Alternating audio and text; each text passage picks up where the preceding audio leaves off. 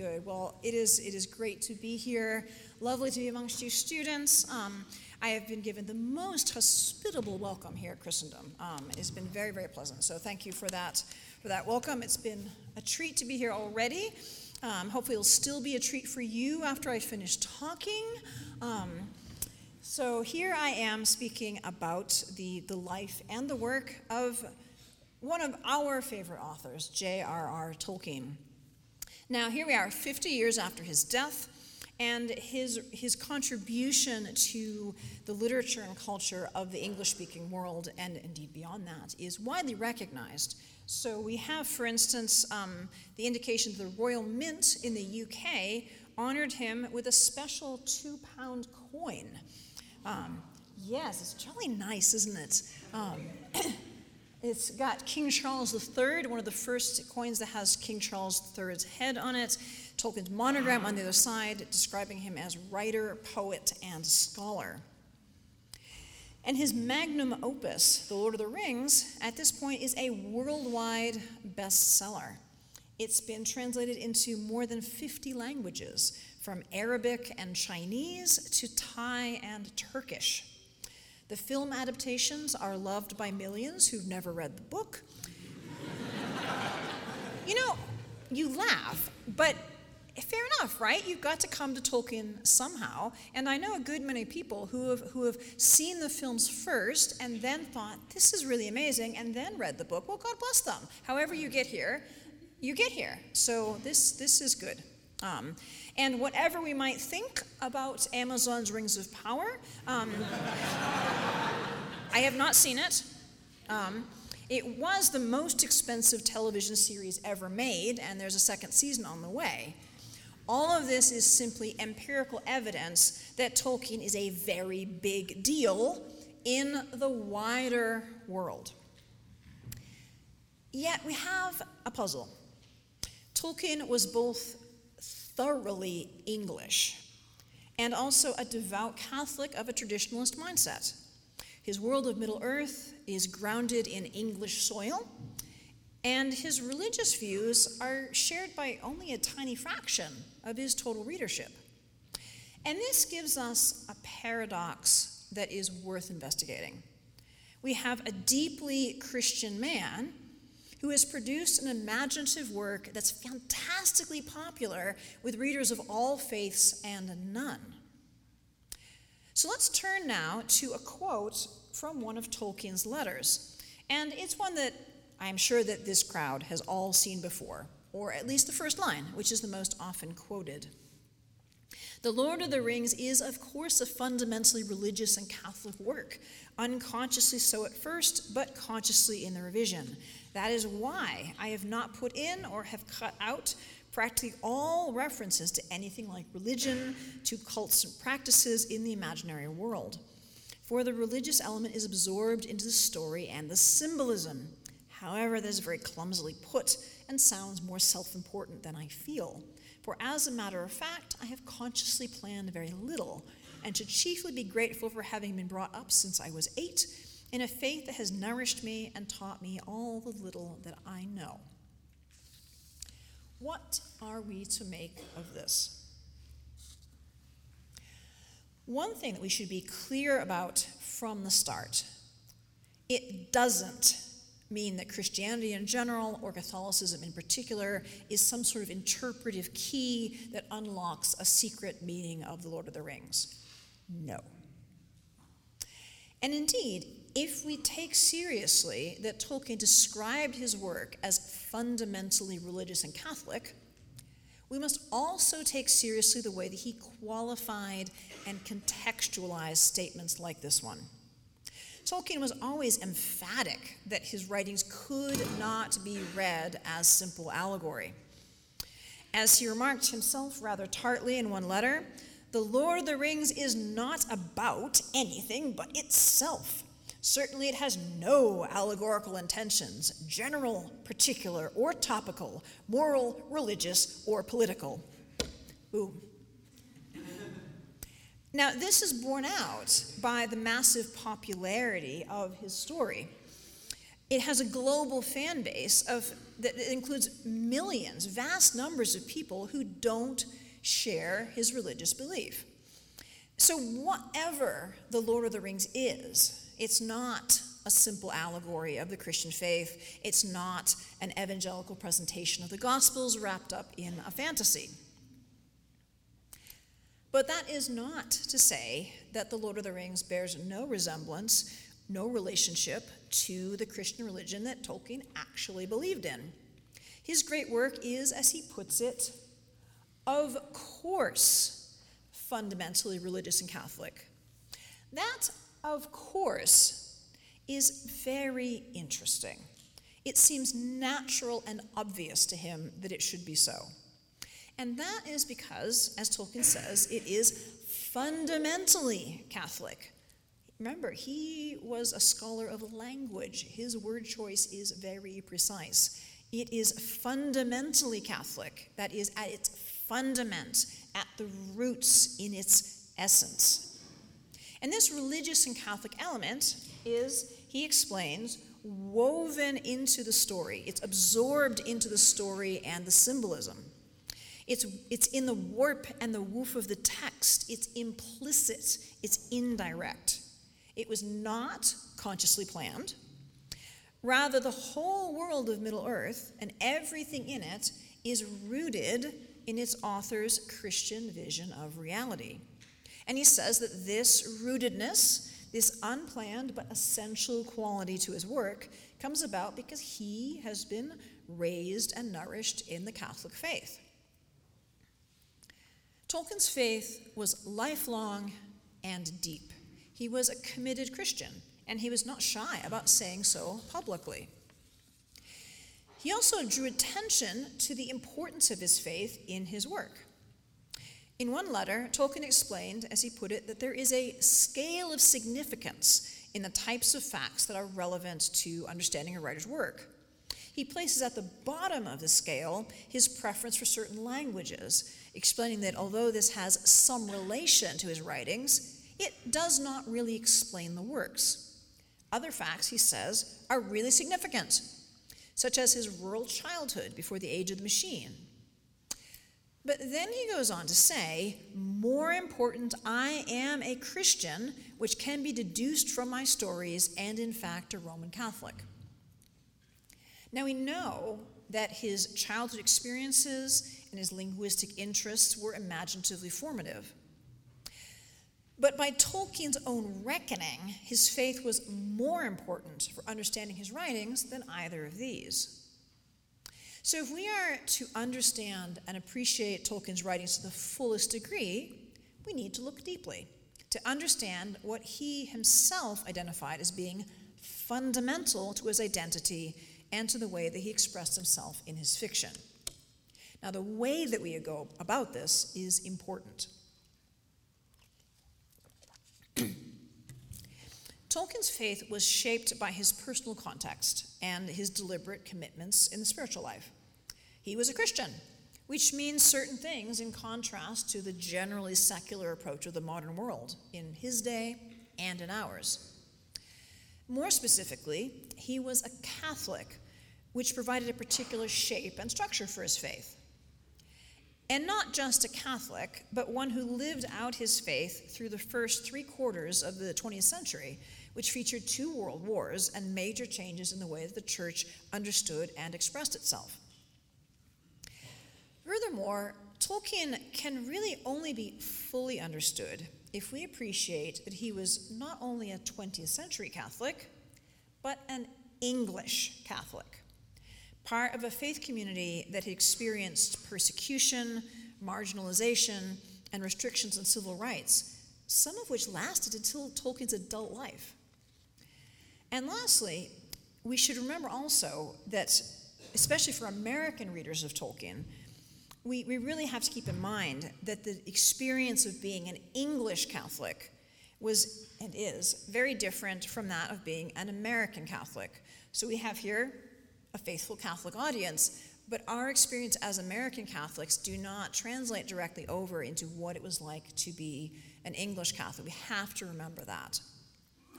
And as we look at him as an English Catholic of the 20th century, we need also to note the way that his experience was greatly shaped by the particular circumstances of his close connection in childhood and youth, and indeed throughout his life, with the congregation of the Oratory of St. Philip Neri.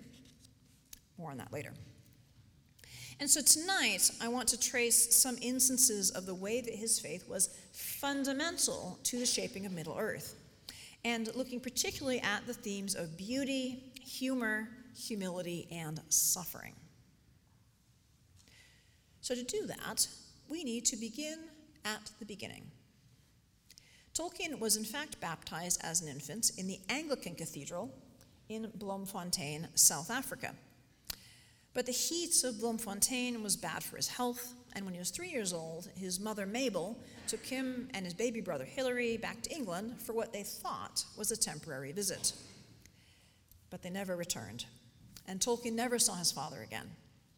The following year, just as his mother Mabel was preparing to bring the boys back to South Africa, his father Arthur died. And his widowed mother and her two sons stayed in Birmingham. And four years later, in 1900, Mabel was received into the Catholic Church.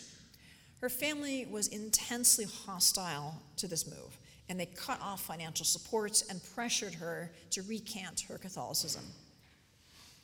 Tolkien was eight years old when his mother became a Catholic, and so he was above the age of reason and was considered by the church at that time to be treated as an adult in this respect, and he was not, as it were, grandfathered in when his mother entered the church. Rather, he was expected to be received into the church in his own right um, in the due time. And so, although Tolkien is often thought of as being a cradle Catholic, he wasn't. And though we might take for granted that, of course, he remained a Catholic in honor of his mother, it could easily have been otherwise. He could have rejected the faith that had led directly to poverty and stress in his family. And we should remember that his grandparents and his aunts and his uncles would have warmly welcomed him back into the Anglican faith of his dead father. In the strongly anti Catholic culture of early 20th century, it would in many ways have made his life easier and more comfortable if he had just quietly reverted to Anglicanism or made his Catholic faith a purely private matter. But he didn't, not as a boy and not later in life. But he might have done so. And bearing this in mind will help us to appreciate more fully the shape of his faith and what it meant to him. So Tolkien was confirmed as a Catholic shortly before his 12th birthday at the Birmingham Oratory. And he took the confirmation name of Philip after St. Philip Neri. The the, uh, he's the 16th century Italian who was the founder of the Oratorians. And this became very important to Tolkien. And in later years, I believe, it even finds its way into the famous monogram of his initials. We can trace out John Ronald Reuel Philip Tolkien. After his mother died in 1904, the Birmingham Oratory became of central importance for Tolkien.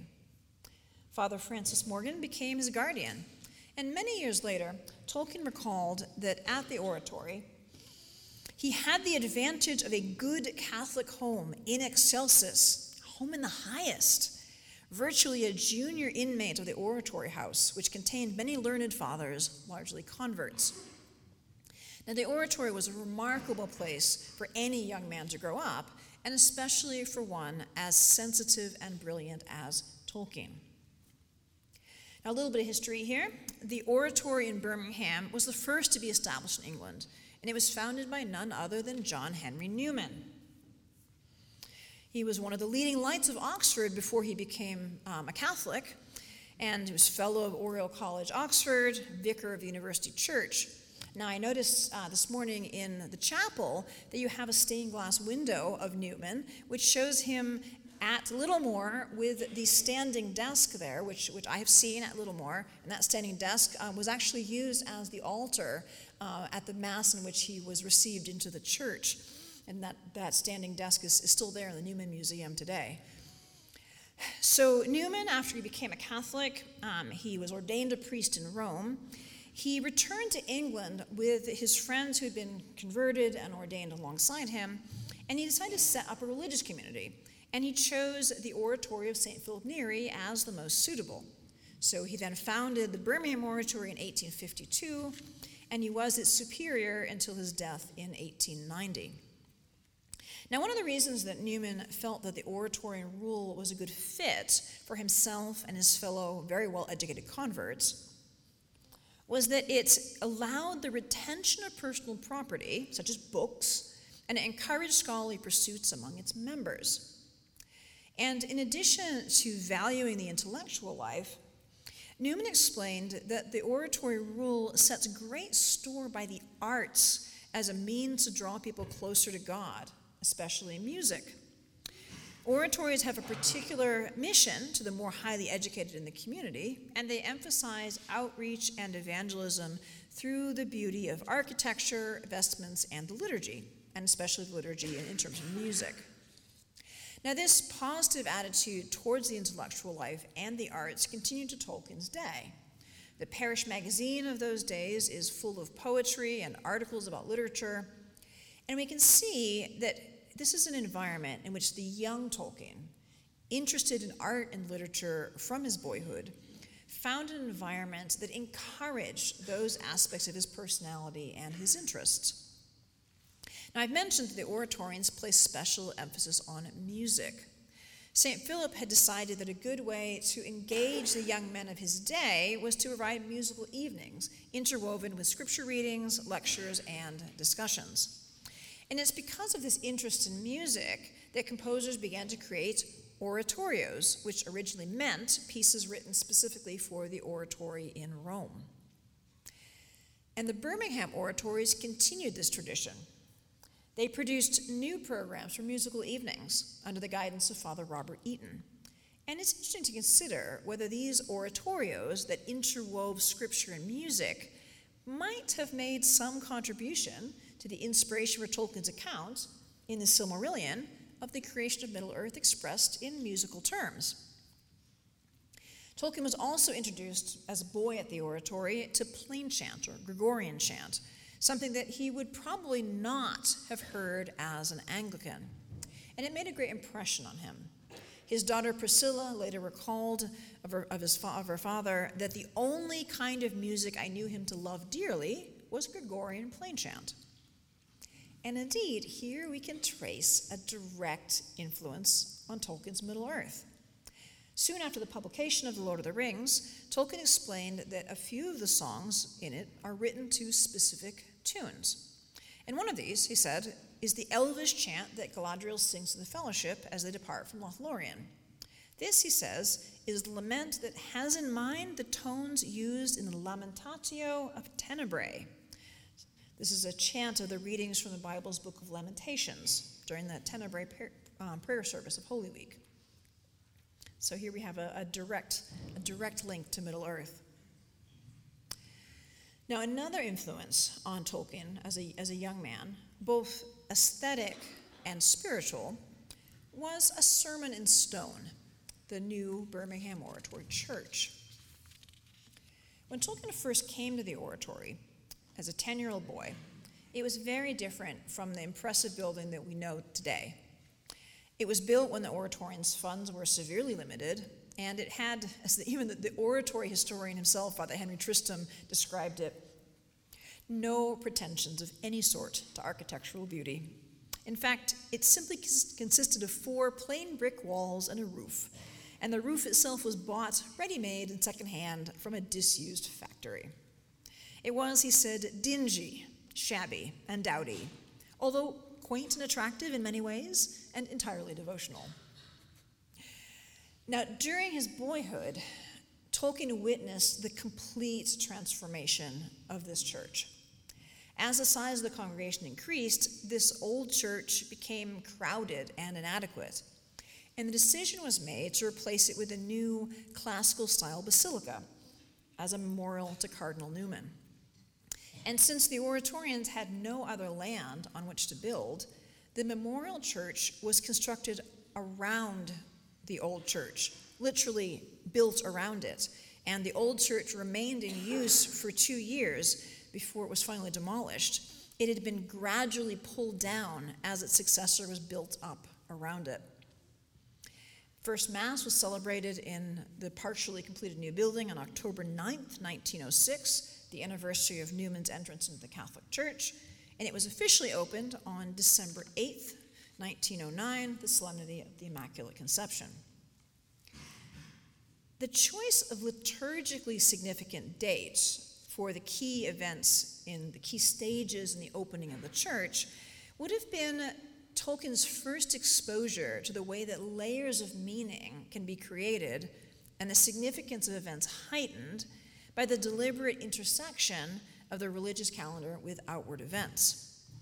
And here we might be able to trace an early influence on Tolkien's later decision, when writing Lord of the Rings, to choose March 25th as the date of the destruction of the ring. When he was writing the story, the chronology of the narrative turned up that the fellowship sets out from Rivendell on December 25th, the Nativity. Tolkien explained that this was a coincidence. He hadn't deliberately chosen uh, December 25th as this date. And he notes that the story is pre Christian.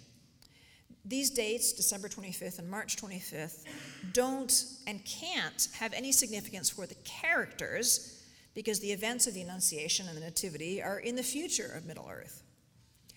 But Tolkien seems to have appreciated the fortuitous liturgical resonance for the reader, or for his own enjoyment, and he left in the December 25th date, and not only left that date in, but deliberately chose March 25th, the Annunciation, for the fulfillment of the quest. Now, this is not allegorical, it's not even symbolic, but it does provide a resonance with the life of Christ for the reader who notices. On a more fundamental level, the slow motion transformation of this plain, utilitarian oratory church into a place of great beauty must have made an impression on Tolkien as a young man. He was 12 when the construction began, he was 17 when it was completed. And so here, he had witnessed an outward and visible indication of the oratorian's commitment to beauty in the Christian life. And he had he'd seen before him, now worshiped in, a building that was a representation in art and architecture of what they believed as Catholics. And what's more, the dismantling and the rebuilding of the oratory church was an objective correlative to Tolkien's own life at that time. When the foundation stone of the new church was laid in spring of 1904, his mother was still alive and his domestic situation, although it was circumscribed by poverty and familial exclusion, was still solid and sound. But all too soon, the security of home life would be torn apart. Mabel would die. A new stability would emerge, but slowly and painfully in a gradual process of reconstruction. So, Tolkien's early years were indeed full of loss and sorrow. By the age of 12, he had lost not only his father, but then his deeply beloved mother. As a teenager, he fell in love only to have his guardian, Father Francis, forbid him to have any contact with his sweetheart for three years until he came of age. And he obeyed, although it was very painful, out of love for his guardian, whom he considered his second father. When he did reconnect with Edith, and this is a dramatic story of its own, they married in 1916, shortly before Tolkien was sent to the front lines of the Great War, where he fought in the Battle of the Somme. And Tolkien later recalled that all but one of his close friends were killed in the war. He himself contracted a severe case of trench fever, which invalided him out. It became chronic, and it contributed to health problems through the rest of his life. These experiences would be more than enough to account for a bleak view of life, and Tolkien did have a depressive streak in his character. But what's surprising is not that he had moments of melancholy, but that he had such a deep seated streak of joy and fun. His exceptionally complex intellect was balanced by what he described in later years as a very simple sense of humor, which even my appreciative critics find tiresome. And here we can see another influence from those formative years at the oratory. St. Philip, as well as being called the third apostle of Rome, is called the apostle of joy. And St. Philip taught that the first remedy against melancholy was to have a good conscience, wherefore the saint prescribed the powerful means of a general confession. Hence his maxim that they should maintain cheerfulness and preserve themselves from sin. And this approach of the Oratorians in nurturing spiritual health through fostering cheerfulness, even or especially in hard times, would certainly have been of assistance in helping the orphaned young Tolkien to ease back into an enjoyment of life. And it goes deeper than that. Tolkien had a readiness to be silly throughout his life. Hugh Brogan recalled an episode from his childhood when Tolkien came to visit the family and showed off his party trick. He went up to the first floor landing and fell all the way down quite spectacularly. About a dozen steps, I guess, arms and legs splaying about in all directions and an immense clatter. We were literally breathtaking. One thinks it might have been drawn from life and the invitations he sent for his son Christopher's 21st birthday party show his sense of humor as well. Carriages at midnight, ambulances at 2 a.m., wheelbarrows at 5 a.m., hearses at daybreak. Good party. You might think, surely a full professor at Oxford later the author of the worldwide bestseller, The Lord of the Rings, would eventually get properly serious and, and live up to his status as a figure of high academic repute and literary lion. But no. In fact, some of the stories of Tolkien's adult sense of humor can seem undignified, even embarrassing. There's a story about him producing a little withered green thing from his pocket at a literary society meeting and insisting it was the shoe of a leprechaun. There's a time when apparently he chased his neighbor down the road waving an Anglo Saxon axe. And then there's the time as an elderly man when, at least on one occasion, he, he quite disconcerted the shopkeeper by paying with a handful of coins that included his false teeth. Ick. Um, now, I could only presume that he had sneezed or coughed, and then finding his dentures there loose, he just over the whole lot. I admit, when I when I first studied Tolkien, I just I was a bit like, what? This is just weird and kind of gross. Um, but it's actually consistent with the teachings of Saint Philip Neri. Because Philip, the founder of the Oratorians, considered spiritual pride to be a serious danger and humility to be the best remedy. St. Philip remarked, Let us pray God, if he gives us any virtue or any gift, to keep it hidden even from ourselves, that we may preserve our humility and not take occasion of pride because of it. Now, this Philippine teaching on humility, which Tolkien absorbed as a young man, didn't preclude achievements or taking satisfaction in achievement. The Oratorians are very highly educated and cultivated men. Rather, it sought to keep the right perspective. St. Philip explained it does not take away our merit in the spiritual life if we enjoy praise and acclaim for our work, if that praise arises naturally from the work and wasn't sought after for its own sake, and as long as we don't get puffed up and self important as a result. Now, St. Philip himself was an exceptionally gifted man, and he was, he was considered a living saint in his own day, in his own lifetime and he was keenly aware of the dangers of playing up to other people's expectations. So, for instance, St. Philip once showed up at an important social event with half of his beard shaved off. Just half. And the reason was that he knew that he'd only been invited to this party because his wealthy host wanted to show off, like, look at how pious I am. I've got the most holy man in Rome will come to my party. So, in order to prevent himself from being put on a pedestal, St. Philip deliberately made himself look like a fool. That takes some guts. now, this early formation in humor and humility would stand Tolkien in good stead. When The Lord of the Rings became a worldwide sensation, fan mail just poured in, often of the most gushing kind. And he admitted that he enjoyed the praise. But he was also alert to the spiritual dangers of this praise, which he calls incense, as in the incense offered before idols. In 1944, he remarked in a fan letter that he had received from an American boy who declared that he had read The Hobbit no fewer than 11 times. Tolkien's remark is telling. I find these letters, which I still occasionally get, apart from the smell of incense which fallen man can never quite fail to savor, make me rather sad. What thousands of grains of good human corn must fall on barren, stony ground if such a very small drop of water should be so intoxicating. But I suppose one should be grateful for the grace and fortune that have allowed me to provide even the drop. In the last year of his life, he commented, Being a cult figure in one's own lifetime, I'm afraid, is not at all pleasant. However, I do not find that it tends to puff one up. In my case, at any rate, it makes me feel extremely small and inadequate. But even the nose of a very modest idol cannot remain entirely untickled by the sweet smell of incense.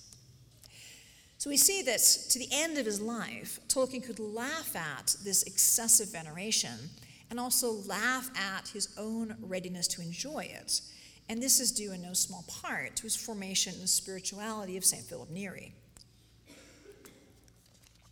And this aspect of Tolkien's personality is reflected in his most famous creation, the hobbits, a people who are by nature merry and full of laughter, fond of cheerful jests at all times. They are hospitable and delighted in parties. But in noting Tolkien's famous remark that I am, in fact, a hobbit in all but size, we will do well to recall his description of the hobbits as also being curiously tough. As he puts it in the prologue to The Lord of the Rings, they were perhaps so unwearyingly fond of good things, not least because they could, when put to it, do without them, and could survive rough handling by grief, foe, or weather in a way that astonished them, astonished those who did not know them well, and looked no further than their bellies and their well fed faces. The Hobbit and The Lord of the Rings take the characters and the reader through darkness, loss, and sorrow but the books are grounded in the simple, joyful life of the hobbits in the Shire, where both books begin and end. So, humor then has taken us to humility. And here we may well be reminded that Tolkien had a great devotion to Mary. He once said that it was upon Our Lady that all my own small perception of beauty, both in majesty and simplicity, is founded. One of the prayers that Tolkien recommended learning by heart is the Magnificat, Mary's song of praise. He hath regarded the humility of his handmaid. He hath scattered the proud in the imagination of their heart. He hath put down the mighty from their seat and hath exalted the humble. And it's in almost exactly these terms that Tolkien explained one of the fundamental themes of The Lord of the Rings. It is, he wrote, planned to be hobbitocentric that is primarily a study of the ennoblement or sanctification of the humble. And elsewhere, his thoughts on this theme led him to quote directly from the Magnificat. He remarks that he saw the value of hobbits in putting earth under the feet of romance and providing subjects for ennoblements and heroes more praiseworthy than the professionals. I would not be a hero is, of course, as good a start for a hero as I would not be a bishop for a bishop. And then in the very next sentence, he adds, We are all equal before the great author who puts down the mighty from their seat and exalts the humble. So it was evidently entirely natural for his mind to connect the humility of the hobbits to the humility of Mary. Now, another prayer that Tolkien found deeply meaningful is the Litany of Loreto. He also recommended learning this by heart, and he translated a portion of it into his elvish language of Quenya. And in the Litany of Loreto, Mary is addressed under various titles. Some present her in symbolic terms Mirror of Justice, Seat of Wisdom, Mystical Rose, etc. One of these titles is Consolatrix Afflictorum, Comforter of the Afflicted. In 1916, when Tolkien was in the trenches in France on the front lines of the Great War, he wrote a poem in honor of Mary, which begins with the line, O Lady Mother enthroned amid the stars.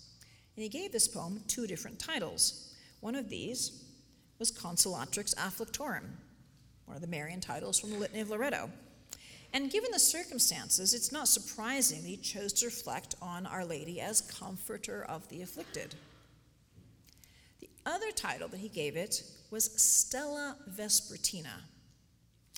This is connected to the Litany of Loreto at one remove. It's Tolkien's own invention, and it's intriguing variant of one of the litany's titles for Mary, Stella Matutina. So, whereas Stella Matutina means morning star, Tolkien's variant means evening star. Now, this symbolism of the morning star and the evening star is, is rich and complex in Christian iconography, and there are several different ways that this ends up having an influence on Tolkien's work. So we should always remember that when we're tracing one line of influence, it doesn't preclude other lines of influence also having an effect. But with regard to the Litany of Loreto, Mary is the Stella Matutina, the morning star, because Christ is traditionally symbolized by the sun. So his mother Mary, who brought him into the world at the Nativity, is associated with the morning star as a lesser light that indicates the imminent arrival of the greater light. And that's exactly the imagery of her title, Stella Matutina, in the Litany of Loreto. Now, Tolkien was interested in astronomy. He would have known that both the morning star and the evening star refer to the planet Venus, since it becomes visible in the western sky after sunset, as well as the eastern sky before sunrise. And these celestial appearances would have become weighted with deep emotional and spiritual significance once he began to serve on the front lines of the Great War. In the war, soldiers were required to stand to at dawn and dusk each day. As historian Paul Fussell explains, stand to was a solemn moment. Twice a day, everyone stared silently across the wasteland at the enemy's hiding places and considered how to act if a field gray line suddenly appeared and grew larger and larger through the mist and the half light. The military routines of standing to arms in combat readiness at daybreak and nightfall were, as Fussell notes, moments of heightened ritual anxiety, and all the more cruelly wrenching in contrast with the prevailing literary conceits of dawn and dusk as images of peace and tranquility. Tolkien's adaptation of the litany to address Mary as Stella Vespertina, as opposed to Stella Matutina, is thus both astronomically and theologically apt. And all the more so when we consider that it's paired with his other title, Consolatrix Afflictorum. The image of Mary as the evening star invites us to consider how she remains visible when the sun, her sun, has disappeared beyond the horizon. Christ may have died, but his mother is still present, consoling those who, like her, mourn his loss. In the nightmarish situation of the trenches, with the problem of evil and suffering so clearly apparent, this is a powerful image of faith as experienced or at least as hoped for in the midst of darkness. Years later, Tolkien gave to his character Arwen in The Lord of the Rings the name Undomiel, meaning evening star. In giving her this name of evening star, he was giving her a title that had Marian associations for him, and specifically Marian associations that were rooted in his Great War experiences. And the significance of this title is underscored by the fact that twice he contrasts it with the beauty of full daylight, as represented by Galadriel. Gimli the dwarf prefers Galadriel's beauty, and he challenges Eomer to agree with him. But when Eomer puts Arwen first, Gimli concedes, You have chosen the evening, but my love is given to the morning, and my heart forebodes that soon it will pass away forever. Likewise, Frodo, after seeing Arwen, the Evenstar of her people, declares, Now not day only shall be beloved, but night too shall be beautiful and blessed. Evidently, this finding of beauty in the night was of tremendous importance for Tolkien. It allowed him to explore in The Lord of the Rings images and, and stories of great darkness without losing sight of hope. In his 1916 poem, Tolkien described Mary as enthroned amid the stars, another indication he sees her as a figure present in the darkness of night, not just in the brightness of day.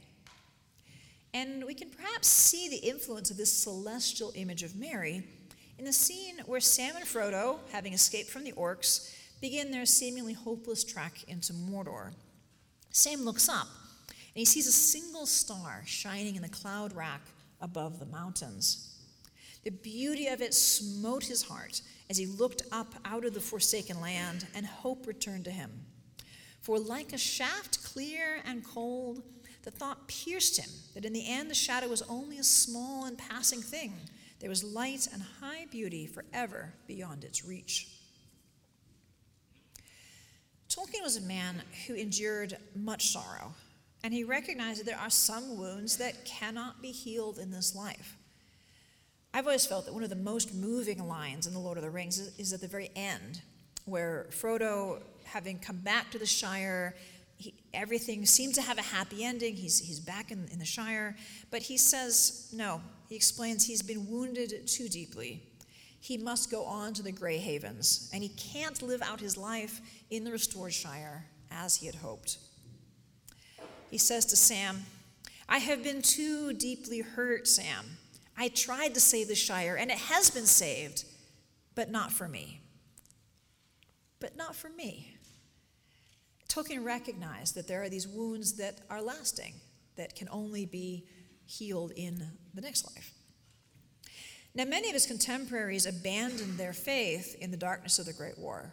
He didn't, he persevered. But it wasn't easy. After the war, he went through a barren stretch. And indeed, he recalled that for a number of years, he says, I almost ceased to practice my religion. His faith was ultimately renewed and made stronger, but it was hard won. And this hard won quality of his faith meant that he understood beauty to be more lasting than sorrow.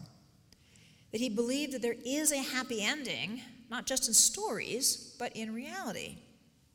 In his great essay on fairy stories, Tolkien says this of the happy ending of a fairy story. He says it does not deny the existence of dyscatastrophe, of sorrow and failure. The possibility of these is necessary to the joy of deliverance. It denies, in the face of much evidence, if you will, universal final defeat, and insofar is evangelium, giving a fleeting glimpse of joy, joy beyond the walls of the world, poignant as grief. Beauty, humor, humility, sorrow, suffering, hope. These were all woven together in Tolkien's spirituality. And I believe that these aspects of his faith form part of the foundations of Middle Earth, that deep soil in which all the stories of his legendarium are rooted. Thank you.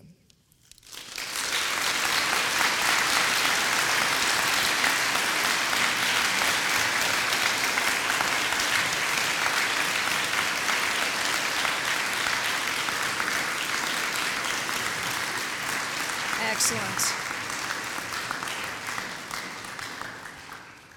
Thank you. You've been a very attentive audience. Um, and we have time for q&a so there's a mic and if you will raise hands i will call upon you and the mic will be delivered into your hands and you can ask a question and i like q&a so let's let's have some questions yes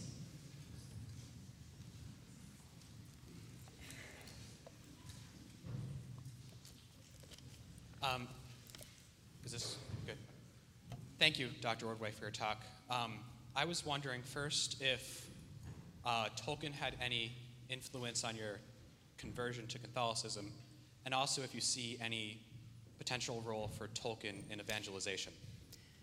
Great question. Yes. next question. I, I, I, will unpack slightly. Yes. Um, to make a long story very short, Tolkien had a huge influence on my conversion in a very indirect way. Um, I have loved Tolkien since I was a little girl. I, I literally don't remember when I first read The Hobbit and The Lord of the Rings. Like they've always been part of that my, of my experience. Um, but I was not raised in a Christian family, um, and so I had no idea there were any of these Christian themes.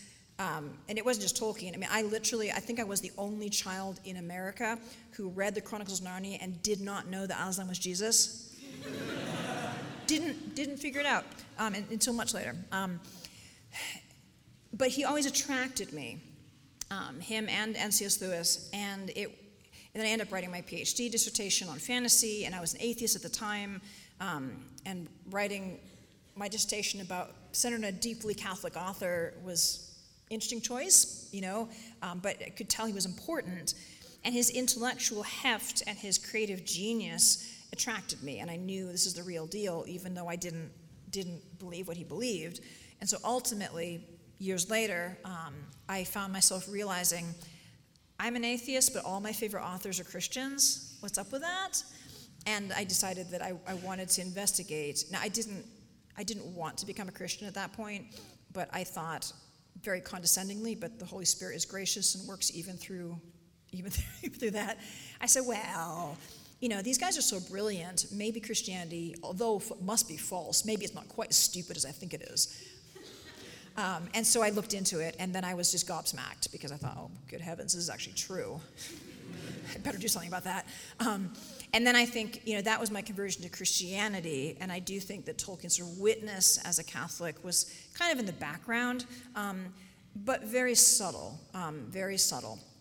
And so I think this is an important thing to, to, to think about in terms of his value for evangelism because I always feel quite cautious about this. Because on the one hand, absolutely yes, I mean he he creates a world, presents a world that's profoundly attractive, um, and and it's attractive. We know because it's it's grounded in reality, which is I mean Catholicism is true. It, it, it is the way the universe works, and he's grounded in it. Um, but I think it can how do I put this? Um, C.S. Lewis makes a very important distinction between receiving literature and using literature. And it's not that you can't use literature, um, but we have to be very careful about it. And my view is that if we take, say, The Lord of the Rings and try to use it for evangelism, it will break in our hands. Um, the, the beauty of it will turn to ashes, it will turn to sawdust, and people will just brush it off as like, oh, well, you're just proselytizing, you know, through this. So I think we need to have a light touch. Um, and, and re- recognize that you know the, the great beauty of his faith and this is something i talk about and i will i will put the cover of my book up here. Um, i do talk about this in tolkien's faith. Um, one of the points that i want to make here in this in this book and in all of my speaking on tolkien is that his work is so profoundly catholic because he was profoundly catholic. And so we can encounter the faith through his work. We may not recognize what we are encountering and that is okay. In fact, that is often necessary. If I had been told things about the Catholicism in Lord of the Rings when I was 20, it, it would have actually just irritated me. Um, but I knew it was beautiful, and so I was drawn to it until the day I was ready to, to, to realize he's talking about things that had connections to, to reality of sacramental grace. So I think we have to kind of cultivate humility and patience and say it's okay for people just love Tolkien and not not see it. Let them love it, let it work in them, and then maybe they'll start asking some questions and we can talk about about these things. So that was a long answer, but it was a really, really great and important question. So I will I want to get lots of questions, so I will try to be more concise in the other ones. Um, but you also stuck in two questions at once, so there you go. Um, brave person sitting near the front. Yes, you get you get bonus points for that. Um, I had I had a question regarding the Silmarillion because we we um, know pretty well about how um, he speaks of his religious imagery in the Lord of the Rings being like not a deliberate choice, but that um, he allowed it in because of how it reflected his own understanding of reality. Do you think that then some of the more, um, I guess, obvious things in the Silmarillion were like deliberately meant to reflect his religion? Uh, Another good question. These are great. Um, yes. Um, uh, now, I think it's important too to note that things in the Silmarillion, in his whole legendarium, it's all it's all connected. Um, he he felt that he's writing about reality, and he once in an interview, someone asked him something about Middle Earth and made a comment about how there's no God in Middle Earth, and he was quite ticked off. He said, "Yes, there is." Um, and the interviewer said, "Well, what God?" And he said, "The God." You know, what, what other one would there be? So Eru Iluvatar is God, um, because he wasn't inventing a different pantheon of gods. It was a different way of looking at God. And what would it be like if God had, had chosen to make the world in this way? Um, and his creation narrative is not identical to the Genesis narrative. There's certain theological differences because he's, he's sub-creating, he's playing, he's exploring. Um, so I think we can recognize those as, as deliberate impulses um, because he didn't compartmentalize. He wasn't saying, well, here's reality and here's my faith. It's like, well, there is one God. This is how the, this is how the universe works. So it very naturally comes into if he's, if he's creating a world in which there is God present, it's going to be God, even though in the world that he invents, it's a world, as he put it, of natural theology. So the elves don't talk about the Trinity because it has not been revealed to them. So it's, it's quite complex, but it's, yeah, it's, it's, if you think of it as the, sort of the underpinning, you know, he's, he's like of the foundation layer, um, sort of infusing its way up into the stories. That's probably a helpful way to, to envision how it's working. Um, right, let's get somebody way in the back to give them hope. There is hope. Like way in the back. Is there somebody way in the back where, where my vision can't see? Yes, okay. Uh, yes, wait, you just raise your hand a bit higher. Yes, yes, you. I'm sorry, that, would, that sounded, yes. Wait, yeah, there you go. Excellent. You succeeded. That was a great speech. Um, I, I'm curious, you, you brought up the idea of kind of the, uh, the unconscious deism and, um, well, not deism, monotheism in, uh, in Tolkien's work. Um, I was wondering what the relationship is, in your point of view, of Morgoth and Sauron to Satan and kind of that, that inversion of, of kind of the monotheism in his work. Yeah, so, um, so he is very clear that Sauron is not Lucifer. Um, he says somewhere that he's, he's not nearly important enough. Um, uh, and so that the, the sort of Satan equivalent is, is Morgoth, or Melkor, as he's sometimes called. Um, that's the, the archangelic figure, the one of the Valar that, that went bad. Um, and so we have that, that, that Luciferian figure who is, you know, a powerful Valar. He could have contributed so much to the, the music of Arda, but he wants to have it his own way. He must introduce his own melody into it um, rather than accept the, the theme that Eru Iluvatar has given. Um, and because of that, it's that fighting back and forth that leads him to reject the work of Eru Iluvatar, to do his own thing, and ultimately, you know, the marring of Arda. Um, now, theologically, this is the place where it differs, and Tolkien notes this that, the, that Middle Earth is different from our world because in Middle Earth, the fall happened before the world was created. Whereas in reality, the world was created and then the fall happened. Um, so he's, but again, he is imaginatively playing with these ideas and he's working through like different ways of thinking about, you know, the fall in musical terms and different terms. But yeah, we have this, this um, Satan figure who has all of the, the, the characteristics of Satan in that he is rebelling out of pride and self will. Um, and ultimately, he becomes a destructive figure, but one who is ultimately defeated, but after much destruction.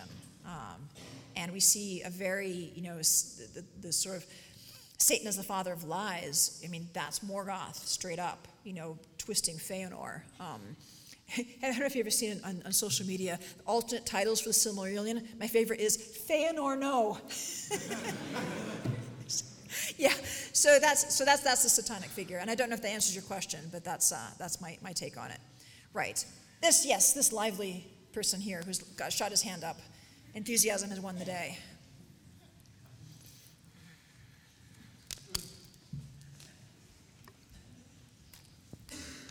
Thank you for your talk. Um, do you think we should think of Tolkien as a traditionalist, even a radical traditionalist, and how should that affect our understanding of his, our, his works and, our, and his faith? Oh, good. good question. Tolkien was not a radical traditionalist. Um, and that is something that I think really needs to be emphasized. Y- you may have noted my phrasing, he was traditionally minded. Um, and that was a very deliberate phrasing. There is a sort of sense of Tolkien in the popular Catholic culture that paints him as rejecting everything like Vatican II and the horse it rode in on. Um, and that is simply, that's just not the case. It, I was surprised when I did the research for Tolkien's faith. I expected to find him really not approving, say, of the Novus Ordo and all, all of that. And I, I was frankly just surprised. Um, his reaction is much, much more nuanced than I realized. So I, I, could, I've got several chapters on this in the book. I'll try to boil it down to, to be a couple of interesting points. Um, one of them is that I looked very carefully at the chronology. He says some very critical things about the liturgy, very critical things um, privately about the liturgy. Um, but I looked at the dates, and he says some very critical things about priests doing terrible masses, mumbled and garbled and all that. I looked at the dates. Those comments are comments about the pre Vatican II Mass. It's very important to look at chronology and context. So when he's complaining about how easy it is to find a mass that's gabbled and rushed and people being vulgar and inattentive and all that, he's talking about the traditional Latin Mass, as we would call it. Um, this was this was not this was before Vatican II. And when he starts talking about his his complaints about the liturgy, I looked. I actually went to the point of, of corresponding with a priest in, in England who sent me scans of the Vatican II transitional missals. I'm such a nerd. Um, so I've been, I've been having such a lovely time here. So I'm like, these are my people. this is great. Um, and it turns out, again, if you look at the context and the chronology, these objections are being made when the Mass that he is going to is still the pre Vatican II liturgy. It has simply been moved into English, but the Mass itself is the same. He didn't actually experience Novus Ordo until the last couple of years of his life. So the commentary he makes about it, his protest is very specifically about he is devastated that it switched into English. Um, and considering that we had a lovely Latin Mass, you know, in a, on Sunday, you know, Tolkien would have loved Tolkien would have loved Sunday's Mass. It was a Novus Ordo Mass. It was beautifully reverent. It was in Latin, which Tolkien understood fluently um, better than most priests um, then or now.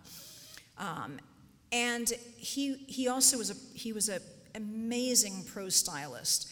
And he thought that the translations that they brought in were pretty rubbish. And he was right. And they used Ronald Knox's translation of the Psalms um, for the Psalms. And he hated Ronald Knox's translation of the Bible.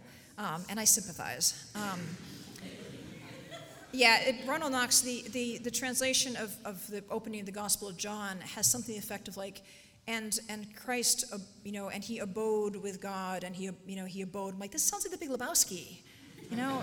this is not the Gospel of John. Um, anyway, he didn't he didn't like the translations, and for good reason. Um, so this wasn't just me a crank. But I turned up an interesting letter um, that is unpublished. I, I, saw it a bit of an auction catalog, so I was able to quote it in the book. He's talking about the Holy Week reforms of the 1950s, which were still in Latin, still extraordinary form, as we would call it now. Um, but it radically changed the, the liturgies. I mean, radically changed them. And a lot of people kind of lost their mind over that. Evelyn Waugh just blew his cork. Like, he just melted down. It was the most worst thing ever. And Tolkien wrote in a letter that although he was personally sad to lose the liturgies that were so familiar to him, he said that he, he approved in principle of the reforms. That's actually a quote. Um, and he said that they were, again, I'm quoting from memory, but he says they were more suitable to the lives of modern Christians. Um, and he was right because it allowed moving the masses to the evening meant working people could go to them, which they couldn't before. So we have here Tolkien actually saying, I approve of the reforms, even though they make me personally sad. And that's just really a, a level of nuance that, that I was impressed by. So fast forward a little bit longer. I mean, he, he hates the fact that they've lost Latin, okay? Um, but in his retirement years, you know, he's, he's, he's living at um, Merton College, has given him a flat. He's an elderly man. He, he could have actually just excused himself from going to Mass at all on the, on the grounds of infirmity and had them bring communion to him. And that would have been legitimate. He could have bypassed the whole Novus Ordo thing. He doesn't, though. He could have gone anywhere he liked to go to Mass, um, but he, he chose to go to St. Anthony, Headington Hill, um, where he, which is an ugly modern church that he donated a lot of money to help build. And he went to an ordinary Novus Ordo parish mass in the last, by choice in the last d- days of his life. And earlier, you know, when he was in his retirement years, um, he was actually a lector at Corpus Christi in Headington. And this is significant because, as I realized, laymen couldn't be lectors in the pre-Vatican era. Um, that it was only you had to be you, you couldn't just be a layman doing doing readings, scripture readings. So this became a, an option only after Vatican II, and Tolkien served in that capacity. So clearly, he wasn't just sort of gritting his teeth and tolerating the Novus Ordo. He was willing to participate in it to at least a certain degree. This surprised me, but it's what it's what the facts indicate. Um, and so there's really a much, much more nuanced approach to his response to the liturgy. Do I like it personally? What parts of it do I like it personally? Is this good for other people, even if I don't care for it? And then, of course, that's just the liturgy. Sorry, this answer is getting a little bit too long. Um, but then we have the fact that in terms of other parts of Vatican II, I mean, he's very, very much in tune with the decree of ecumenism um, and with Newman's idea of development of doctrine. This is something that he is articulating in his letters and in his life decades before it's actually promulgated in, in Vatican II. So he's, he's a very complex figure. He is traditional minded, he's not a progressive. Um, and he's very rooted in tradition, um, but he's not what we would now call today, you know, a radical traditionalist. Um, he forces us to come to grips with, with kind of who he is, and his own his own view was that the key thing was obedience, um, obedience to the church. Yeah. Okay, let's have it over here. This side is being neglected. Yes, over here.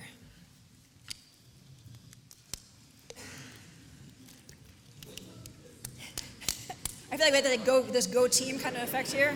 Whew. Dr. Ordway, thank you for a truly beautiful lecture, very inspiring. If you don't mind, I'm going to push you just a little bit or maybe Tolkien through you. Just one of the quotations, I know it's always dangerous, it can be taken out of context because it's just in a letter. Mm-hmm. But it strikes me as odd that he, when he said something to the effect of, the story is, is just about itself, not about something beyond that. So just, uh, can, I'm going to invite you, how might we understand that in a reasonable way, given, it seems to me, there's got to be something not right about that. Because you and I, and so many millions, I think, love the story because it resonates so deeply with the real world. So to say that it's just about itself somehow is just not right, it seems to me. So, how can we take that maybe in, in a way that he meant it? Yeah, this is such a. I, I keep repeating myself great questions, but it's all true. Um, one of the things about Tolkien that I've learned from now 15 years of, of really intense writing about him is you really have to get a sense of his personality. Um, and he is now C.S. Lewis, who I also love and I work with. C.S. Lewis is pretty much constant. You can take a C.S. Lewis quote, and as long as you get it accurately from context, you're, you're pretty much you're, you're fine. You can't do that with Tolkien um, because he he's he's very English is one thing. and I say this, you know, I, I am obviously American, um, but I've been spending about a quarter of the year in England every year for 10, 12 years now, loads of English friends. Um, I, am sort of I'm sort of immersed in English culture. I actually have a registered parish church that I go to there. Um, so I'm it's kind of like I'm kind of a part-time native. And so I have had the opportunity to, to appreciate the way English people communicate, and it is not like Americans. I mean, it really isn't. Um, and so there are certain English habits of speech, um, for instance, indirection, um, uh, circuitousness, um, mirror talk. The first time I saw, I heard two of my friends having a conversation where, to my certain knowledge, each one of them was saying the opposite of what they meant, but they both understood each other perfectly well and they were having a grand old time. That's a very characteristic English habit. It's called mirror talk. It's it's it's it's quite trippy. Um, they only do it amongst themselves because it confuses the natives, um, confuses, the, confuses the Americans. Um, and also, combined with this English habit of understatement, there's the very English habit of hyperbole. And Tolkien loved hyperbole, and many accounts of how he would just exaggerate and be very enthusiastic and then, and then kind of calm down. Classic example of this is an interview where um, one of his um, interviewers compared him to Dante, and he lost. He's like, Dante? Dante, that petty, spiteful man. I don't care for him and his stupid little cities. And then he sees the draft of the interview, and he must have thought, they're going to print this. so he writes them back, and he says, he says, no, no, I, I no. I, I, I, I, misspoke. I, I have the greatest respect for Dante. He's supreme poet. And, and this, this is where we get at the truth, though, because Tolkien did admire Dante. He was a member of the Oxford Dante Society. He has a he has an unpublished essay on Dante. I read it in the Bodleian Library. Um, but it's a classic example of the characteristically Tolkienian move. He reacts against something that he doesn't like. In this case, it was overpraise. As an Englishman, heavy praise is embarrassing and you just reject it. And so he, he has this hyper, hyperbolic rejection of the praise that leads him to say these ridiculous things about Dante. And then, having kind of cleared the air, he can say, well, actually. And then he says a perfectly normal and, and respectable thing about you know, Dante. And he just says, well, I just wouldn't dream of comparing myself to him. And that was the key, is he did not feel himself fit to be put on the same level as Dante. And that's what causes him as an Englishman to, to lose it. So, he does this all the time. And we see this, for instance, in his denunciations about allegory. Um, so he says in the foreword to the second edition of The Lord of the Rings, he says, I have had a cordial dislike of allegory um, you know, since I was old enough to detect its presence. Yeah, no. Because he uses allegory, he, he uses it many places. He wrote an entire allegorical story. Leaf by Niggle is about purgatory. We know it is because he said so. Why did he make this statement about allegory? And others like it because he was really concerned to head off at the pass dumb allegorical interpretations. Um, and in the foreword to second edition, he's concerned to head off interpretations that are trying to make it an allegory of World War II. Oh, Sauron is Hitler, or maybe Sauron is Stalin, and the One Ring is the nuclear bomb. And he's like, no, no, stop it. So I think that is the context of the the story is just about itself. Um, because I've looked very carefully at, at, these references, and he, he's they're, they're clearing the air, kind. They're, they're sort of you know get rid of this the bad ideas. No, no, no, no allegory here, no allegory here. It's just about itself. And then often, often in the same paragraph, or certainly the same letter, he'll then say, "And yeah, it's about death and desire for deathlessness, or it's about this, or it's about that." So I think with some, things like that, we have to realize that he, he's sometimes being strategic, sometimes he's just being very English, and sometimes he's just being curmudgeonly. Yeah. So yeah, I hope that helped a little bit. We have time for one more question. Uh, let's see. Um, well, I want to get somebody way in the back because they, they have been so patient and, and I don't want them to be sad. Um, Hark, way back left, red sweater. I, I, saw a red arm. Ah, white arm back. Yes, that one. The white arm being pointed to by the red sweater. Sorry, I'm identifying you by your clothing, but this all my middle-aged eyes can see. This little. Yes. Okay. Hi. uh, so, from what I believe, um, Tolkien and C.S. Lewis somewhat had, a, if you would call it a friendship. uh, could, could you describe the relationship between Tolkien and C.S. Lewis? Yeah, they were very, they were great friends. This is one of the great literary friendships um, of the 20th century. Um, and I think it's a really beautiful, it was a beautiful friendship. They met in 1926 when Tolkien um, became a faculty, became professor um, at Oxford, and they met. And, and it's interesting because um, Tolkien was a professor, Lewis never became a professor at Oxford, he was just a regular Don. Lewis was an atheist at the time, um, and, and Lewis was not terribly impressed by Tolkien when they first met. Lewis went off after they met and wrote in his diary, "Yeah, that Tolkien, that Tolkien, you know, pale, fluent sort of fellow. No harm in him. Only needs a smack or so." But they ended up actually becoming pretty quickly very good friends because they had they discovered they had a mutual love for the Norse sagas. And so Tolkien formed a club to read the Norse sagas in, in the original. Um, as one does. um, and Lewis joined it, they became good friends. Um, and eventually, um, Tolkien helped to bring Lewis fully into the Christian faith. He'd become a theist, kind of on philosophical grounds, and Tolkien really has a pivotal effect um, on Lewis, bring him into the faith. And their friendship is sustained for many years. Um, Lewis um, had a profound positive influence on Tolkien, his friendship, um, on a profound positive influence on Tolkien's spiritual life. Tolkien recognizes this, um, speaks very warmly of it. Um, they, they encourage each other in their writings. Um, it's, it's often said that Tolkien didn't like what Lewis wrote, and that's not true. Um, for Tolkien didn't care for the, the Narnia Chronicles, but he did not hate them. Um, that, that's overblown. This, I will not go on about that because we will never leave. Um, it's, it's not, it's not it, the evidence is, is the opposite. He thought, he, it wasn't his taste, but he thought they were, even they were good, deservedly popular, he says in later years. Um, but he loved Out of the Silent Planet and helped to get it published. He loved Perelandra. Um, so, and then, and then Lewis was a great fan of Lord of the Rings, and Tolkien later said that had it not been for the um, persistent nagging of uh, Lewis, he would never have finished Lord of the Rings or published it. So we owe a great debt to Lewis. Now, it's sometimes said that they had a falling out in later years, um, and that's also not, not true.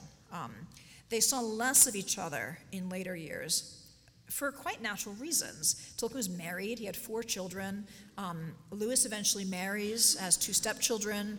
Um, they're both very busy. Lewis ends up becoming a professor at Cambridge, a job that Tolkien moved heaven and earth to get for him. Um, that's, that's a good friend. Um, so they just, they're, they're busy. They're busy, and they don't see each other as much as they, as they would have done. Um, and we must remember, too, that Lewis died really quite young in 1963. He was only 64 years old. Now, that might seem ancient to you, young folks, but it's not. Um, and so, you know, there, there was a sense of regret that they hadn't seen more of each other um, during, their, during the time that, that Lewis had. Um, after Lewis died, Tolkien read Letters to Malcolm, chiefly on prayer, um, and found certain passages in it very offensive to him as a Catholic. Um, and I, I, talk about that in, in, Tolkien's faith. And he writes this, this, this um, sort of draft letter that's, that's called the Ulterior Motive, in which he basically vents about all of the things he ever thought Tolkien was anti that Lewis is anti-Catholic about. Um, and this is sometimes taken as an indication that there had been a rift in their friendship or that, that Lewis was anti Catholic. But it's just Tolkien, again, being hyperbolic and he's grieving and he's annoyed by this book. And, he can't, and if Lewis had been alive, they would have had a, a, a good, robust conversation about it. But Lewis was dead.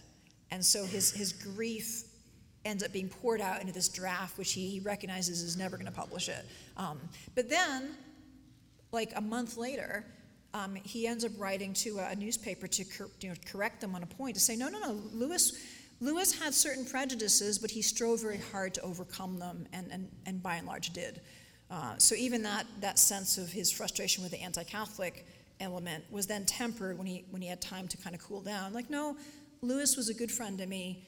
He strove to overcome whatever prejudices he had. Um, and so I really do think that it was a, a beautiful friendship and one that was profoundly just good for, for both men. And um, we're going to have dessert, and there can be more questions, and I'll be happy to talk to you there a little bit closer up. So I, I will let you all go and hopefully chat with some of you later.